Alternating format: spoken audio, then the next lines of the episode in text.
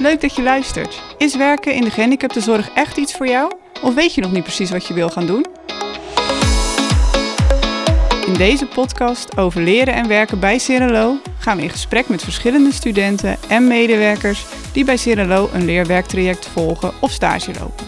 We praten met hen over hun ervaringen, het vak en de mogelijkheden voor studenten binnen onze organisatie. Cirelo is een organisatie waar je tijdens je opleiding elke vorm van zorg en begeleiden kunt ervaren en waar je op jouw manier verder kunt helpen.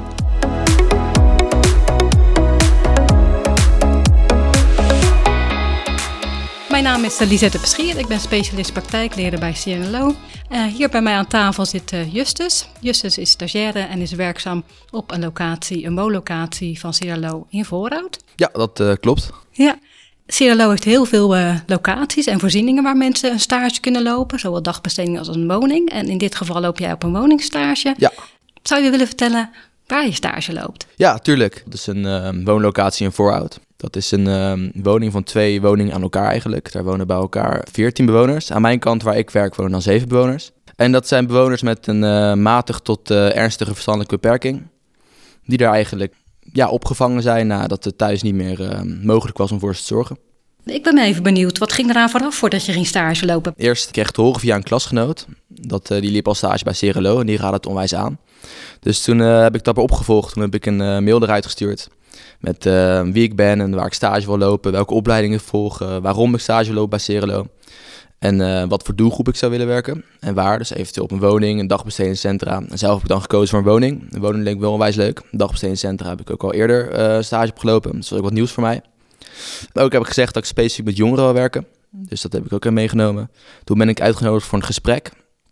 En daar um, hebben we eigenlijk ja, gepraat hoe en wat. Daar hebben een soort mini-sollicitatie was het, van wie ben ik. Heb ik mezelf een beetje kunnen laten zien en vertellen wat ik wou. En dus zijn we er samen uitgekomen welke plek uh, goed voor mij leek om stage te lopen. En daarna waren er nog een aantal uh, formulieren die we moesten invullen. Denk aan een uh, VOG. Het is een verklaring ontrent gedrag. Dat betekent dat je eigenlijk gewoon nou, geen slechte dingen hebt gedaan, die met justitie in aanraking bent geweest. Dat is een eis om op zereloos stage te lopen. Dan heb je nog wat contactgegevens die je tussen school en stage moet uitwisselen. En dan is het eigenlijk wel een beetje rond. Heb je van tevoren ook nog een kennismaking gehad op de locatie waar je stage ging Ja, lopen? dat kwam inderdaad uh, achteraf. Nadat ik uh, deze procedure heb gehad, um, dat was eigenlijk buiten mijn stagelocatie. Dat was wel van Cerelo, maar niet op de plek waar ik stage loop. Dat was weer met iemand van buitenaf. Daarna kwam eigenlijk inderdaad kennismaking. En dan ga je naar de groep toe en dan uh, leer je de bewoners kennen. De, je collega's leer je dan een beetje kennen. Dan wordt een en ander verteld, krijg je een rondleiding. En ja, zo, zo het. Mooi, dat lijkt me ook best wel spannend dat je dan zo'n nieuwe locatie ja, instapt zeker. die je niet kent. Nou, aan het begin sta je ook eigenlijk een beetje eh, de kat uit de boom te kijken. Van uh, wat kan ik gaan doen? Hoe werkt het allemaal? En na een tijdje begin je toch langzaam iedereen te kennen. En begin je langzaam mee te draaien in, uh, in, op het werkveld. En dan um, kom je eigenlijk steeds meer op je plek op die manier. Um, en je hebt het over de doelgroep met, met dat jongere cliënten ja, waar je klopt, werkt. Dat zijn wat is ongeveer de leeftijd? Waar moet ik dan aan denken? 16 tot 25. Maar dat is een beetje de leeftijd die jij ook ongeveer uh, hebt. Ja, klopt. Ja, dat is inderdaad uh, dezelfde leeftijd. En dat leek me ook uh, erg interessant om de jongeren van ongeveer mijn leeftijd toch ook te kunnen helpen. En om te zorgen dat ze ook zo normaal mogelijk kunnen leven. En ik dacht eigenlijk dat ik echt wel wat kan betekenen voor de jongeren. Dus vandaar dat ik dat zo heb gedaan. Ja, en hoe komt dat dan uh, voort uit de begeleiding die jij biedt nu als je een ja, medeleeftijdsgenoot moet, moet gaan ondersteunen? Hoe, hoe ervaar jij dat? Ja, het is af en toe wel lastig, want het zijn natuurlijk uh, jongeren die even oud zijn als ik ongeveer. En dan is het toch lastig om die mensen aan te sturen, omdat je je toch gelijkwaardig voelt. Hè? Je bent eigenlijk natuurlijk ook gelijkwaardig. Ik kijk een beetje naar mijn eigen leven en wat ik graag wil en hoe ik mijn leven graag wil leiden. Ik probeer te kijken hoe zij dat ook willen en um, of ze een beetje op dezelfde normale manier hun leven kunnen leiden. En ze op dezelfde manier te behandelen zoals ik graag behandeld zou worden door mijn leeftijdsgenoten. Het klinkt uh, heel mooi, Justus. Ja. Ik ben toch ook wel heel nieuwsgierig naar uh, ja, wat, wat voor begeleiding bied je dan aan deze cliënt, aan deze doelgroep? Hoe ziet dat eruit? Kan je misschien wat vertellen over de werkzaamheden? Ja, zeker. Um, je biedt ze eigenlijk begeleiding bij hetgene waarbij ze um, nou, hulp nodig hebben, wat, niet, wat ze niet zelfstandig uh, lukt. Dus denk aan uh, helpen met, uh, met scheren, tanden poetsen en van alles eigenlijk. Daarin stuur je ze wel zoveel mogelijk aan om het zelf te doen. Hè? Je wilt zoveel mogelijk zelf laten doen, zodat ze het ook leren. En dat is eigenlijk het doel, ook dat ze het eindelijk zelf kunnen, het zwake doel. Maar je helpt ze waar nodig wel uh, daarbij. Ook helpen ze met het invullen van een dag. Ze hebben vaak wel um, werk of dagbesteding waar ze heen gaan. Maar daarbuiten zijn ze veel thuis natuurlijk. Dus je helpt ze met het invullen van een dag in hoe hun het willen. Je helpt hen met het eh, zoeken van hobby's, het eh, werken aan hun doelen, het, ehm, eigenlijk het ontplooien van hunzelf. En, en wat voor doelen heb je voor jezelf als stagiaire? Voor doelen ik voor mezelf heb? Ik wil graag persoonlijk begeleider worden. Dat is eigenlijk het grootste doel wat er is. Ik ehm, wil graag, uh, dus persoonlijk begeleider dat je van een aantal bewoners, dat je daar eigenlijk de hun volledig helpt met alles waar ze hulp bij nodig hebben. Dus dat je ook een soort aanspreekpunt bent voor zowel de uh, bewoner als de familie van de bewoner. Dus je bent echt het middelpunt tussen het contact. Dat is eigenlijk mijn grootste doel. En mijn kleine doelen zijn dan ehm, om uh, kleine dingen in het vak ehm, beter te leren, zoals de ehm, omgang met iedereen en uh, dat soort dingen eigenlijk, ja. Mooi. En je benoemt ook de, de cliënten gaan dan naar werk of naar een dagbesteding. En waar ja. gaan ze dan bijvoorbeeld naartoe? Kan je iets noemen? Uh, ja, normaal gesproken gaan ze inderdaad vaak naar uh, dagbesteding of werk. Het kan ook zijn dat een uh, bewoner zeg maar zijn dagbesteding als werk ziet eigenlijk. Hè, dat het een werk is en dat wordt ook zo genoemd. Momenteel is het iets minder door corona. Het is allemaal een beetje weggevallen. Het is toch wat minder ruimte om iedereen toe te laten op een dagbestedingscentrum. Maar je hebt veel verschillende dingen. Een van de bewoners die werkt bijvoorbeeld op een manege. Die verzorgt haar paarden en die, um, die, die, doet de stallen en werkt met de stallen daar. Een ander iemand die gaat naar Passepartout in uh, Leiden, is dat volgens mij. Ik ben het even kwijt, in ieder geval Passepartout, dat is ook weer een dagbestedingscentra. Daar heb je ook verschillende groepen, zoals een creatieve groep. Ja, je hebt vaak dingen zoals een houtbewerkingsgroep. Uh, ja, dat soort groepen eigenlijk. Ik denk een keramiek werken. Daarbuiten heb je ook andere dagbestedingscentra, zoals uh, sportdagbesteding. Dus je hebt eigenlijk heel veel verschillende dagbestedingscentra. En dat kan eigenlijk heel goed aansluiten op hetgene wat de bewoner graag wil. En moet jij als begeleiding de student daar, uh, de, de cliënt daarin stimuleren om dat dan te doen? Of gaan ze dat vanzelf? Ik denk dat dat wel een beetje verschilt per stageplek waar je zit. De een, uh, de een zou het wat fijner vinden om dat wat, als wat leuker ervaren dan de ander. Maar waar ik momenteel stage loop, daar ervaart eigenlijk iedereen het wel eens leuk om naar het dagbestedingscentrum te gaan. Dus het is niet dat je mensen echt moet dwingen om erheen te gaan. Dat, uh, bij ons in ieder geval niet. En, en hoe laat begin je bijvoorbeeld op je stage? Ik heb, heb drie verschillende diensten. Ik draai eigenlijk twee verschillende diensten als stagiair. Daar heb je een ochtenddienst of een dagdienst en een avonddienst. Een uh, dagdienst is van uh, eh, 8 uur tot 3 uur.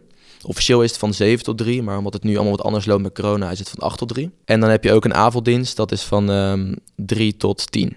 En dan heb je daar ook weer een korte dienst en een lange dienst. De korte dienst is van 4 tot 9 en de lange dienst van 3 tot 10. Maar als stagiair draai ik eigenlijk alleen maar uh, lange diensten, lange avonddiensten en dagdiensten. En dan heb je ook nog eventueel een nachtdienst. Die, maar als stagiair is dat uh, niet uh, van toepassing. Maar dat zijn mensen die blijven daar uh, s'nachts ook. Die slapen daar en die kunnen eventueel, ehm, als er wat gebeurt, kunnen ze daar, daarop inspelen s'nachts. Dus er is altijd 24-7 wel begeleiding aanwezig op de woning.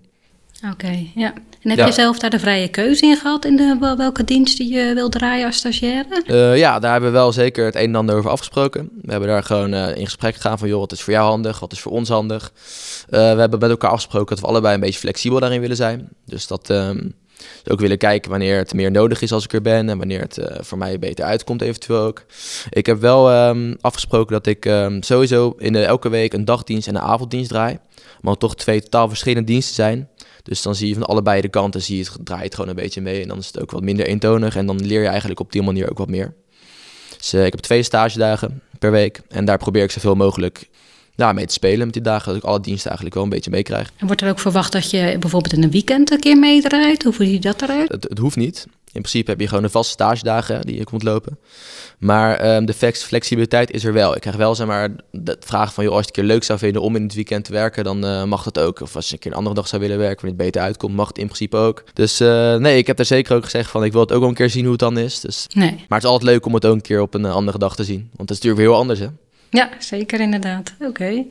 Ik ben ook wel benieuwd inderdaad hoe die ondersteuning er voor jou uitziet. Uh, je bent bieden ja. de cliëntenondersteuning, maar jij als stagiaire hebt ook uh, ondersteuning nodig. Hoe ziet dat eruit? Nou, je hebt in principe een, um, de hoofdpersoon is een coördinator. Dat is niet iemand uh, waar je mee stage loopt zelf of die op dezelfde locatie werkt. Dat is eigenlijk iemand van CGLO wel, maar die zit vaak um, op kantoor. Dat is je grootste aanspreekpunt. Je kan met al je problemen of als je ergens tegenaan loopt, kun je eigenlijk bij haar terecht. Maar dat is dus externe begeleiding. En uh, wat vooral belangrijk is, is de interne begeleiding. Dat zijn eigenlijk al mijn collega's. Zo zie ik ze. Die helpen mij eigenlijk uh, met alles waarbij ik hulp nodig heb. Ik kan altijd naar ze toe komen wanneer ik wil. Daarbuiten heb ik één vaste stagebegeleider. En zij is ook ehm, het aanspreekpunt van, de, ehm, van, van mijn stage, zeg maar. Van wat op de locatie gebeurt. Eén keer in de maand heb ik een gesprek met haar over hoe het gaat, hoe ik werk aan mijn leerdoelen. hoe het met mijn opdrachten gaat. Of nog feedback van collega's heb ontvangen die ik met haar wil delen. Oké. En, en vanuit school, is daar nog een, een lijntje mee met school? Ja, vanuit school heb ik ook een um, SOB'er heet dat. Dus op de middelbare school is het eigenlijk een mentor. En op mbo is dat een SOB'er. Dat is eigenlijk praktisch hetzelfde. En zij heeft ook contact met mijn stage. Dus die hebben onderling contact. Die hebben onderling ook een gesprek gehad. En um, mocht er wat zijn, dan kunnen ze onderling ook contact zoeken met elkaar. Van, uh, joh, het loopt niet goed op stage. Of het loopt heel goed op stage. Of ze hebben nog een vraag naar mij of van alles eigenlijk. En dat is de link die ik tussen school en stage heb. En op school zelf um, ben ik eigenlijk vooral bezig met mijn echte vakken en niet echt met mijn stage. Dus het staat wel een beetje los van elkaar. Maar op school leer je natuurlijk wel weer dingen die je op je stage toe kan passen. Dus wat dat betreft komt het wel weer samen. Oh ja, en dan heb ik nog examinators, zoals ik even vergeten te vertellen. Maar ik heb een examinator op school en een uh, examinator op stage. Ik zit in mijn derde jaar van mijn opleiding, dat is mijn laatste jaar. Dus dat is mijn examenjaar. En de examinator voor stage die um, beoordeelt eigenlijk mijn examens. Het zijn veel um, praktijkexamens, dus dingen die ik uitvoer, bepaalde scenario's uh, die ik uitvoer met uh, bewoners. Die beoordeelt dat en uh, de examinator van school beoordeelt mijn verslagen. En die hebben ook contact met elkaar um, over hoe het gaat. Je, je, vertelt heel enthousiast over de werkzaamheden ja, op, de, op, de, locatie. Wat maakt dat het zo leuk is? Toch wel de voldoening, voldoening die je eruit haalt. Komt daar eigenlijk, de eerste keer als je daar komt, dan zie je een aantal gewoon vrij onbekende mensen, geen totaal onbekende mensen. En die leer je kennen. En um, je leert steeds beter kennen, je leert een band opbouwen. En uh, uiteindelijk voelt het gewoon echt fijn om wat voor die mensen kunnen betekenen. Je helpt ze echt en je merkt die waardering uit dat ze ook gewoon...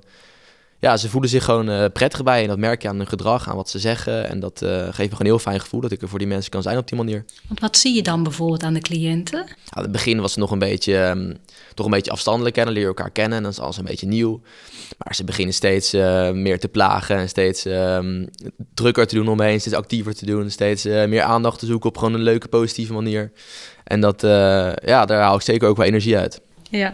Hoe ziet de communicatie met, met deze bewoners er dan uit? Kunnen ze net als dat jij met je leeftijdsgenoten met, met elkaar praat, praat je op die manier met deze bewoners? Dat is heel verschillend tussen de bewoners. Voor de ene, de ene bewoner is de andere bewoner niet daarin. Dus je zou je ook echt je communicatie moeten aanpassen per um, bewoner. Ik probeer wel zoveel mogelijk uh, mezelf te zijn in, uh, tijdens mijn werk. Ik wil niet iemand anders voordoen die ik eigenlijk niet ben op mijn werk. Ik wil dat ze kunnen zien wie ik ben en dat ik echt uh, degene die iets voor ze ziet ook degene is die ze begeleidt, dat ik het ook echt ben. Maar je moet je wel aanpassen natuurlijk op het niveau van de, van de bewoner. Hè? De ene die is wat... Um, nou, die heeft wat meer woordenschat, die kan gewoon wat makkelijker praten. En de ander die heeft er wat meer moeite mee dat wordt uh, op opleiding een beetje Jip en Janneke taal genoemd. Dat is dus een beetje niet te, lastige woorden. Een beetje uh, niet, niet te lange zinnen, zodat het toch wat duidelijker is voor de bewoner. Ja, je zou toch ook um, je gespreksonderwerp een beetje moeten laten aansluiten op hetgene wat belangrijk is voor de, voor de bewoner. Met vrienden heb je het wel eens over, over dingen wat eigenlijk voor bewoners totaal niet relevant is. Dat zijn weer hele andere dingen heel belangrijk voor. Maken jullie ook gebruik van methodieken of bepaalde begeleidingsmodellen met cliënten? Uh, ja, zeker, zeker. We gebruiken voor een uh, aantal bonus gebruiken we Picto's. Dat zijn um, plaatjes die je eigenlijk op kan hangen op een Pictobord. Dat is een bord die hangt dan bij ons in de, in de hal. Van een aantal, met een aantal foto's erbij van bewoners. En daar staan uh, activiteiten, plaatjes met activiteiten op. Dus denk aan lunchen, ontbijten, fietsen, avondeten. Uh, met de bus naar dagbestedingen, centrum gaan, tandenpoetsen. Echt van alles eigenlijk. Het kan heel specifiek zijn. Daar worden een aantal pictures van opgehangen onder elkaar zodat ze eigenlijk een uh, duidelijk beeld hebben bij uh, een dagstructuur. Dus dat ze eigenlijk precies zien wat ze gaan doen en wat ze erna gaan doen, zodat het heel overzichtelijk is. En zodat ze weten wat hun te wachten staat op een dag. En dit wordt uiteraard alleen bij uh, bewoners gebruikt die er zelf ook baat bij hebben. Dus die zelf gewoon baat hebben bij een duidelijke structuur. En zelf ook aangeven dat ze het fijn vinden. Dan wordt dat gebruikt. Dus dat is een van een voorbeeld van de methodiek. Ook gebruiken we Geef me de Vijf. Dat is een methodiek die wordt gebruikt bij um, bewoners die autisme hebben. Het is eigenlijk een methodiek waarbij je um, vijf vragen afgaat. Steeds als er een scenario is. Dus uh, wie, wat, waar, hoe, wanneer, waarom. Een aantal van dat soort vragen in ieder geval. Blijf je constant herhalen tegenover een bewoner. En zo wordt de situatie duidelijker. Dus dat is een uh, methodiek om eigenlijk uh, lastige scenario's toch wat kleiner en duidelijker te maken voor de bewoner. En waarom ben je de, uiteindelijk de gehandicaptenzorg terechtgekomen? Nou, ik volg niet eigenlijk gehandicaptenzorgopleiding. Ik volg opleiding specifieke doelgroepen. Dus dat is net, uh, net weer een tikje anders. Wel van dezelfde opleiding. Dus, je kon kiezen dus gehandicaptenzorg en specifieke doelgroepen. Specifieke doelgroepen is dan iets, iets breder. Dus dan kan je ook eventueel aan verslavingszorg denken en aan um, daklozenzorg. Nu werk ik dan wel in de gehandicaptenzorg. En ik denk eigenlijk dat ik het ook wel het leukste vind. Als ik dat zo nu zo de stage loop ja, na eh, het eerste jaar van mijn school en na mijn eerste stage ben ik eigenlijk wel achtergekomen dat ik het onwijs leuk vind. Dat ik echt uh, heel leuk werk vind. Ik heb ook stage gelopen met um, mensen met NAH. Dat is dus een uh, niet aangeboren hersenletsel. Dat mijn vorige stage. Dat zijn um, mensen die eigenlijk, hè, zoals, zoals wij hier zitten, waren, maar die toen een ongeluk hebben gekregen. Dus die toen um, daardoor eigenlijk niet meer kunnen, dingen kon doen wat ze voorheen wel konden. Dus daardoor eigenlijk wel anders zijn geworden. Heel anders dan wat ik nu doe.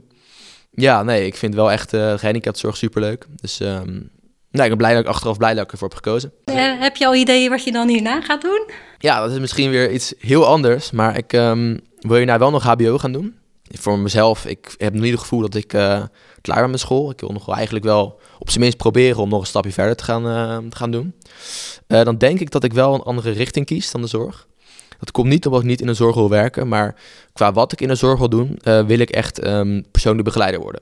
Dus voor mij ben ik eigenlijk op dit gebied ben ik uh, dan al uitgestuurd als ik mijn MBO af heb. Want mocht ik, uh, je hebt dan ook social work, dat is een andere opleiding, en dan ga je toch wel meer richting de psychiatrie. En dat is niet waar ik mezelf zo snel zie.